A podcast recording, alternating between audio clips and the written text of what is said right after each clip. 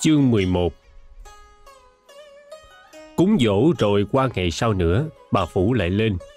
Mang lên đủ thứ đồ cần thiết con bà đòi hỏi. Với lại quà cho ông và bà Nam Thành và bốn cô gái. Không lên, sợ người ta nói là bỏ phú con, mà lên mãi lại ngại làm phiền chú nhà. Nên chi bà xin phép về ngày. Cả nhà còn đang ăn cơm mà trẻ con lối xóm đã tề tựu đông đảo ngoài sân rồi. Vì cô quá khi sáng đã đi quảng cáo từ sớm lò rèn đến sớm công tử ảo hướng, khiến Long phải ăn hối hả để xong bữa cho sớm, đặng đi căng mạng. Quả sĩ cài nhắc bỗng biến thành anh chàng chiếu bóng dạo. Tuy không cần rờ xếp mà rất lo lắng cho buổi chiếu bóng được suôn sẻ, nhất là lo phim không dựa ý khách. Phim đầu là một phim tài liệu về nghề trồng thuốc ở Havan. Chàng chọn nó vì đề tài của cuốn phim dính líu đến đời sống trong xóm này. Phim kế là một việc thời sự liên hệ đến phim đầu. Cuộc thi hút xì gà giữ nguyên tàn cũng ở Havan. Ồ, những điếu thuốc xì gà dài lắm sao? Mà mấy mươi người dự thi mới tài chứ. Họ hút mãi, tàn thuốc cứ mỗi lúc một dài thêm ra mà không hề bể, không hề rơi xuống. Phim cầm nhưng vẫn nói, người nói đó là Long. Chàng nói có duyên hơn bao giờ cả, phê bình trào phúng những nhân vật dự thi Đùa cái mũi của ông này, cái trán của lão nọ khiến cả sàn đều cười nôn ruột. Phim thứ ba cũng là phim tài liệu. Cảnh săn cá voi ở các biển Bắc. Lần đầu tiên trẻ con trong xóm thấy hình ảnh biển cả.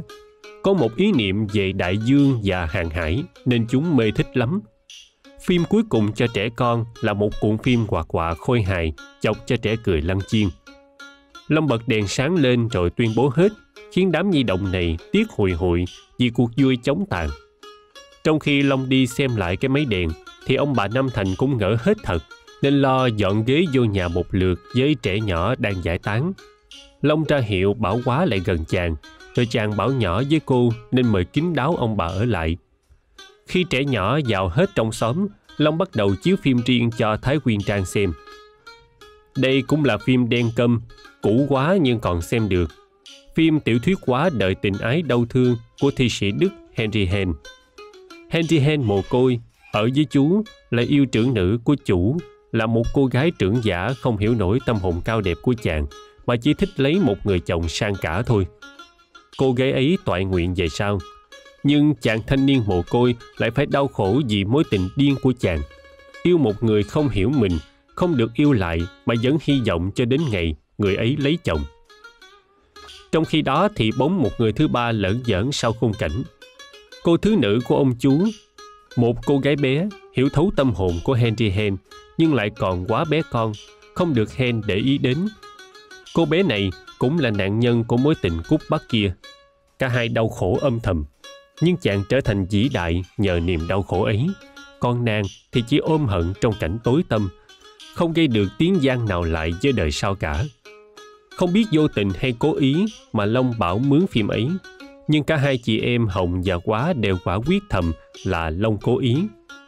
Nhưng tuy cùng một nghi ngờ mà hai người lại nghĩ khác nhau về nghi ngờ đó. Hồng thì nghĩ rằng Long ngờ nàng không hiểu anh ta nên mới trách xéo bằng cuốn phim kia. Còn Quá lại thấy đó là lời xác nhận ngầm của Long, xác nhận rằng anh ta hiểu cô gái bé là cô ta lắm và đã chú ý đến cô. Ừ, Hen không ý thức nên quên cô em bé hộ. Nhưng Long đã biết câu chuyện ấy rồi, không thể không ý thức như vậy, không thể quên như vậy được. Và cả hai đều đinh ninh rằng Long nghĩ đến họ. Cô quá ơi, cô có thích một bức chân dung cô hay không? Cái đó còn tùy, nếu quả dở thì không. À, mà anh nè, họ nói người lớn tuổi thì quả mới giống. Còn anh, người còn trẻ, khó lòng mà giống được, phải không anh? Đúng phần nào. Người lớn, nhất là người già, nét mặt rõ rệt lắm. Lại nhờ những cái chỗ hớp, những đường nhăn làm rõ ra thêm. Nơi người còn trẻ như cô chẳng hạn, trên mặt chỗ nào cũng đầy. Nhưng tôi không quả phóng đại ảnh của cô đâu, tôi vẽ truyền thần mà. Vẽ truyền thần thì có khác gì quả phóng đại ảnh? Khác lắm. Tôi thí dụ, mặt cô có nét riêng biệt khác thường, thì ảnh không thể làm lộ ra được. Và người quả phóng đại theo ảnh cũng không thể thành công hơn. Nhưng người vẽ truyền thần khi quan sát nét ấy sẽ vẽ nó hơi quá lố hơn một chút vì nét ấy là điểm chính của biệt sắc trên gương mặt của mỗi người Nên chỉ vẽ nét ấy được là giống được người đó. Tất cả những nét khác đều phụ thuộc thôi. Ý ẹ. Như vậy, nếu cái mũi em hơi lớn một tí, anh sẽ vẽ cho nó chù dù ra luôn hả? Chứ sao? Tôi sẽ vẽ cái mũi của cô to như trái cam. Long nhát cô quá, rồi cười ngất. Quá thấy người nhà Long mang lên cho chàng đến 6 tấm bộ căng, nên biết là Long định vẽ truyền thần cho cả nhà. Nhưng sao lại bắt nàng mà vẽ trước? Nàng băn khoăn về chỗ đó lắm. Phải chăng đó là vì tình cảm riêng? Thật ra đó chỉ là sự tình cờ. Nhưng Long rủi ro cứ vô tình hành động cho quá ngộ nhận mãi. Sau buổi đầu ngồi cho Long vẽ, quá xem lại các nét phát thì là không bằng lòng. Tuy chưa có gì, mà nàng đoán là về sau cũng sẽ không có gì lỗi lạc lắm. Quả nhiên không có gì thật. Quá mong đợi bước chân dung trình bày nàng tươi cười như một đóa hoa chớm nở. Nhưng Long chỉ vẽ được một cô gái hết sức ngây thơ, ngây thơ hơn người thật, nhiều lắm. Long giải thích. Ngây thơ là điểm chính trên gương mặt của cô. Tôi trình bày lố cái điểm ấy ra, thế mới làm lộ biệt sắc của cô được. Nhưng quá không chịu hiểu như vậy và hờn mát quả sĩ không biết ý người mẫu. Long buồn cười lắm cho cái tính trẻ con của quá, nhưng chàng làm lành, theo năng nỉ cô như dỗ em bé. Hay là để tôi vẽ bức khác bắt đền cho cô? Quá tức mình, ứa nước mắt rồi khóc quà lên. Long lo lắng bước đến gần cô rồi cố dịu giọng mà rằng Em quá, đừng trẻ con nữa, anh vẽ bức khác cho mà. Rồi chàng đưa tay dò đầu cô gái út Thái Quyên Trang. Quá bỗng nghe như một luồng điện chạy khắp thân nàng. Nàng cúi mặt lặng thinh. Lắng nghe cái tái tê kỳ lạ lần đầu tiên lay động người nàng và cả lòng nàng. Thật ra đó chỉ là một cử chỉ vô tội của Long thôi. Từ ngày chàng yêu trộm Hồng và định cưới cô ấy thì chàng xem quá như là một đứa em vợ còn bé con. Đứa em gái ấy hôm nay nũng nịu thì chàng dỗ về nó, chỉ có thế thôi. Bao nhiêu là rủi ro đều quy tụ lại để làm cô quá ngộ nhận. Long vô tình nói và làm gì với quá cũng hớ hên cả. Quá lau nước mắt rồi mỉm cười nhìn lên. Nàng nhìn Long một cách say dại như đứa con nhìn mẹ đánh phấn, thấy mẹ đẹp vô cùng. Nhớ lại cái gõ đầu khi nãy mà mẹ ban cho và đinh ninh mẹ tỏ bụng yêu mình bằng cái gõ đầu ấy. Long bất chợt cái nhìn đó, bỗng hiểu rồi sợ hãi hết sức. Dễ chân dung cho quá xong là Long đi được gần ngay ngắn. Chàng rất lo bệnh cho khỏi và chàng không biết lấy lẽ gì để nấn ná lại đây lâu thêm nữa. Chàng tiếc sau hôm đó chàng không bị gãy xương. Nếu gãy xương, chàng sẽ nằm tại nhà này hai tháng là ít. Ý mà, chàng chợt tỉnh và bảo thầm, nếu gãy xương, người ta đã đưa mình đi nhà thương còn đâu. Long mong hảo một chứng bệnh gì thình lình xảy ra đến cho chàng. Bệnh không nguy hiểm lắm, nhưng phải được săn sóc lâu, như bệnh sốt rét rừng chẳng hạn. Chàng bỗng thấy vẽ chân dung cho cô quá trước là hay. Bây giờ, chàng sẽ vẽ hương, rồi hoa, rồi đến hồng và ông cụ bà cụ. Chàng sẽ khỏi hẳn bệnh lúc đang vẽ cho ông Nam Thành. Vẽ cho ông xong lại vẽ cho bà. Chàng sẽ có cớ ở lại để làm xong sứ mạng. Bà bức tranh chót, chân dung ông, bà, cô Hồng sẽ giúp chàng nấn ná thêm 20 ngày là ít. Thật là cố lì, nhưng yêu thì không thể lịch sự được. Kẻ yêu luôn luôn điên, gàn và nhất là không biết điều. Tránh được những cái tệ đó là yêu ít, yêu có chừng mực rồi vậy. Hôm nay, Long vẽ chân dung cho Hương thì bằng lên chơi. Thế nào? Anh ta hỏi ba cô em kia. Đoạn sau của cuốn tiểu thuyết có gì hấp dẫn hay chăng? Qua đáp. Gây cứng lắm. Họa sĩ vẽ truyền thần cho con quá, bị nó trề môi dài hai thước năm mà chê. Nó nhõng nhẽo quá mà. Coi chừng đã cô bé. Thứ tiểu thuyết đó hay lắm. Mà do ốc lãng mạn của cô viết thêm ra nó càng hay hơn. Cha, trí cô làm việc dữ để bịa ra cốt truyện. Loại chuyện này á, họ đã viết hàng trăm lần rồi, mà lần nào cũng được quan nghênh cả. Nhưng coi chừng, lúc tỉnh mộng, đào lắm. Bằng ưu cà rỡn và mấy chị em không lấy đó làm phiền. Nhưng lần này quá giận anh thật sự. Cà rỡn sao mà đúng vào tâm trạng của cô, mà cô hăm dọa dễ sợ kia thật đáng ghét làm sao. Hình như là bằng có chuyện gì quan trọng để nói với ông bà Năm Thành. Họ rù rì nhỏ to lâu lắm, rồi bằng ra về ngay, chứ không đợi chiều như mọi lần. Ông bà Năm Thành, sau khi bằng đi rồi, lo dọn dẹp nhà cửa ngay nội ngày hôm đó.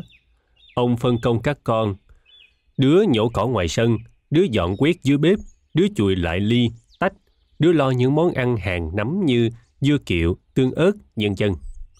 Hai ngày sau, nhà có khách lạ. Khách lên hồi 8 giờ sáng. 10 phút sau khi Hương đi chợ về. Một ông cụ đầu râu bạc trắng, một cụ nữa cao niên hơn ông Nam Thành, lối 5-7 tuổi, và một bà cụ trạc tuổi bà Nam Thành. Lòng thơ thẩn quanh các gốc me, gốc mít ngoài sau. Còn các cô gái thì rút vào nhà bếp. Bà Nam Thành kêu trót nước, nhưng không kêu các con như mọi bận trước có khách khác, mà lại kêu quyết. Năm à, đem nước uống con. Cô quá bưng mâm trà lên và có cảm giác khách xét nét cô, tuy không hỏi gì về cô cả. Chỉ có ông cụ đầu bạc là nói chuyện nhiều, còn hai ông bà kia chỉ nghe thôi. Ông cụ râu bạc nói gì mà nghe như là chữ nho, khó hiểu quá. Cô quá trở gót ra sau được nửa chừng đường thì bà Năm Thành gọi lại. Con, lấy thêm vôi con. Lạ quá, vôi đang đầy bình, sao mẹ nàng lại bảo lấy thêm? Quả lấy thêm vôi lên tới thì mẹ lại hỏi. Con à, gà nhà mình nuôi cỡ độ mấy con? Má quên mất. Con có nhớ không? Quá cũng chẳng nhớ gì hơn mẹ. Gà đã đẻ nhiều lắm rồi, đến 8-9 mái. Gà lại nhiều lứa, lứa già, lứa trẻ, lứa mặc áo lá, lứa mới đủ lông, làm sao mà nhớ được. Tuy vậy, nàng cũng đáp liều. Thưa má, lối 200 con. Khách ở lại ăn cơm. Bà Năm Thành ra sao, dặn quyết chỉ có một mình quá bưng các thức ăn lên thôi. Đó là bữa ăn đầu tiên trong gia đình mà không có mặt bốn người con, mà cũng không có mặt người khách quý trong nhà. Khách ăn lâu quá, nhưng chừng xong bữa, dọn xuống thì mâm cơm vẫn còn nguyên. Có dĩa chỉ được động đũa sơ đến thôi. Cô Hương từ sáng tới giờ cứ cười mãi mà nhìn cô em út. Cơm dọn ra mâm thứ nhì ngay trong nhà bếp, mà chỉ có bốn người ăn thôi, ba chị em và Long. Còn quá thì bận bưng mâm, chưa dùng bữa được. Ông bà Năm Thành đã xin lỗi Long và yêu cầu chàng ăn riêng với mâm thứ nhì ấy. Vì một lẽ riêng mà ông bà đã cho chàng biết. Long đã hỏi các cô gái. Cô quá năm nay bao nhiêu tuổi các cô? 22. Nhưng theo tính tình và gương mặt thì người ta đoán lỗi 18 thôi. Cô Hương chắc cô biết chuyện, nên thấy cô cứ cười mãi. Dạ, hôm nay các chú lái đi coi heo ấy mà. Cả bốn đều cười xòa, qua reo. Hay, hèn chi mà trông trịnh trọng và bí mật dữ. Để anh bằng lên đây. Nhà có gì buồn cười, bốn cô đều nhớ đến cái người anh họ hay bông đùa ấy. Họ vốn cởi mở về việc chồng con. Nay Nhân Long đã thành thân trong nhà và biết câu chuyện quan trọng đó nên họ cởi mở cả trước mặt anh ta nữa. Chị biết mà không dám nói ra là vì sợ con quá nó quýnh rồi bưng mâm chết té mà khổ. Em thì có ai đi coi mặt em, em biết ngay. Và sẽ hát xiết cho họ xem. Em sẽ cho chén đĩa nay lên cho họ thấy kinh, không dám tới nữa. Cô qua vô tình dùng tiếng sẻ, thành ra Long biết rằng cô chưa được ai xem mặt lần nào cả. Chàng bỗng thương biết bao bốn cô gái nhà này với tình trạng khó lấy chồng của bốn cô. Giàu, người ta không trông xuống, nghèo, người ta không dám giới lên, lại chung quanh toàn là những anh trai kém cỏi hơn bốn chị em nhiều. Long đoán biết phản ứng ngầm của các cô, bằng theo lời lẽ bông lơn của các cô về vụ này, và bằng theo trình độ hiểu biết, trí thông minh của các cô mà chàng quan sát được hôm nay. Phản ứng ấy là sự công phẫn của họ đối với trò xem mặt các chú lái đi coi heo. Lời của Hương đúng, bóng bẫy và chua cay biết bao. Thân người con gái làm sao như món hàng để bán. Mỗi lần có khách muốn mua, món hàng được bày ra với đủ khía cạnh. Người ta xem phía trước, người ta ngắm phía sau, người ta xét tướng đi, người ta thử nghe giọng nói. Chắc hẳn người ta chê khen trong bụng. Có người lại nghĩ thầm, hàng chỉ soàn thôi, nhưng nếu được giá hời thì cũng mua. Chắc chắn là các cô công phẫn như vậy. Nhưng chỉ công phẫn ngầm, chứ không dám phản đối ra mặt. Không phải vì sợ cha mẹ mắng, mà vì chính món hàng cũng thích được mua. Chua cay là ở chỗ đó. Đó là một sự hy sinh lớn, hy sinh lòng tự ái, hy sinh nhân phẩm mà các cô phải chịu đựng để đi lấy chồng. Xã hội Việt Nam đang ở vào giai đoạn giao thời. Sự tiến bộ tinh thần còn nhiều chênh lệch giữa nhiều hạng người. Một mớ thì quan niệm rằng đi con heo như vậy phạm đến nhân phẩm con gái.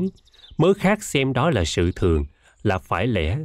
Vì từ ngàn xưa người ta vẫn thế. Vậy các cô, vốn biết điều, biết lẽ phải, thì phải tráng ông bụng chịu, chứ phản đối ai mà nghe cho.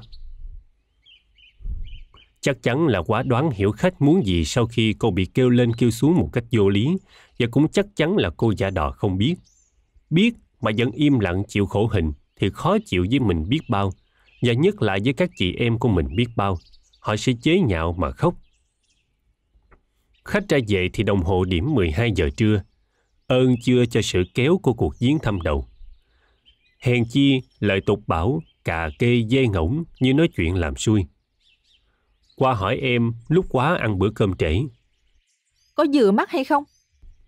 Quá làm bộ chưng hửng. Gì mà vừa mắt?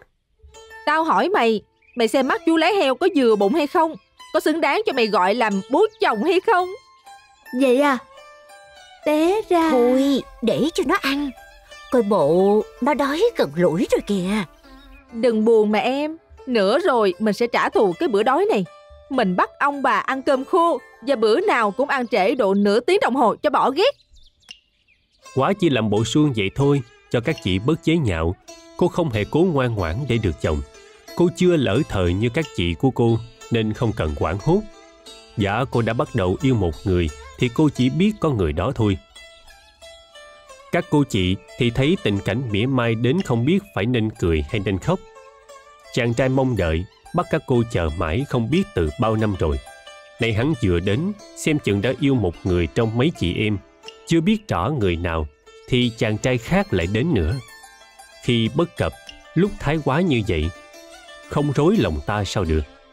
Mà cái chàng trai thứ nhì này đến lại để xem quyết mắt cô em út là cô gái chưa cần lấy chồng lắm. Kẻ cốc cần lại được, người tha thiết lại không. Nhưng dầu sao, ba chị em lớn cũng thầm cảm ơn cha mẹ hết sức. Trong gia đình có lưu bụ con gái chưa chồng như vậy, bậc cha mẹ thường hay nói câu này. Đó, ba bốn đứa đó, muốn chọn đứa nào tùy ý thích. Mặc dầu bên đàn trai chỉ coi một cô thôi. Sự dễ dãi của các bậc cha mẹ ấy đã hạ phẩm giá của con họ ngang hàng các vật trong chuồng. Ông bà Nam Thành chỉ trình món hàng người ta đòi xem thôi. Nhờ thế nhân phẩm giá của các cô được cứu giãn phần nào. Phần ông bà Nam Thành thì xem như ông bà vui vẻ lắm. Ông bà cứ nhìn con gái út mà cười chúm chím mãi. Chắc bụng ông bà thầm khen con bé có duyên đắc chồng sớm, chứ không hẩm hiu như các chị của nó. Cái duyên ấy, nếu có, thì chỉ là của trời ban thôi. Nhưng nó bớt cho ông bà một gánh nặng, nên ông bà mừng, rồi muốn xem là quá đã giỏi vắng, tạo ra được cái duyên kia. Ông bà thương yêu đứa con gái út hơn lên và nuông chịu binh vực nó hơn. Không phải là gì nó xứng đáng hơn. Hết chương 11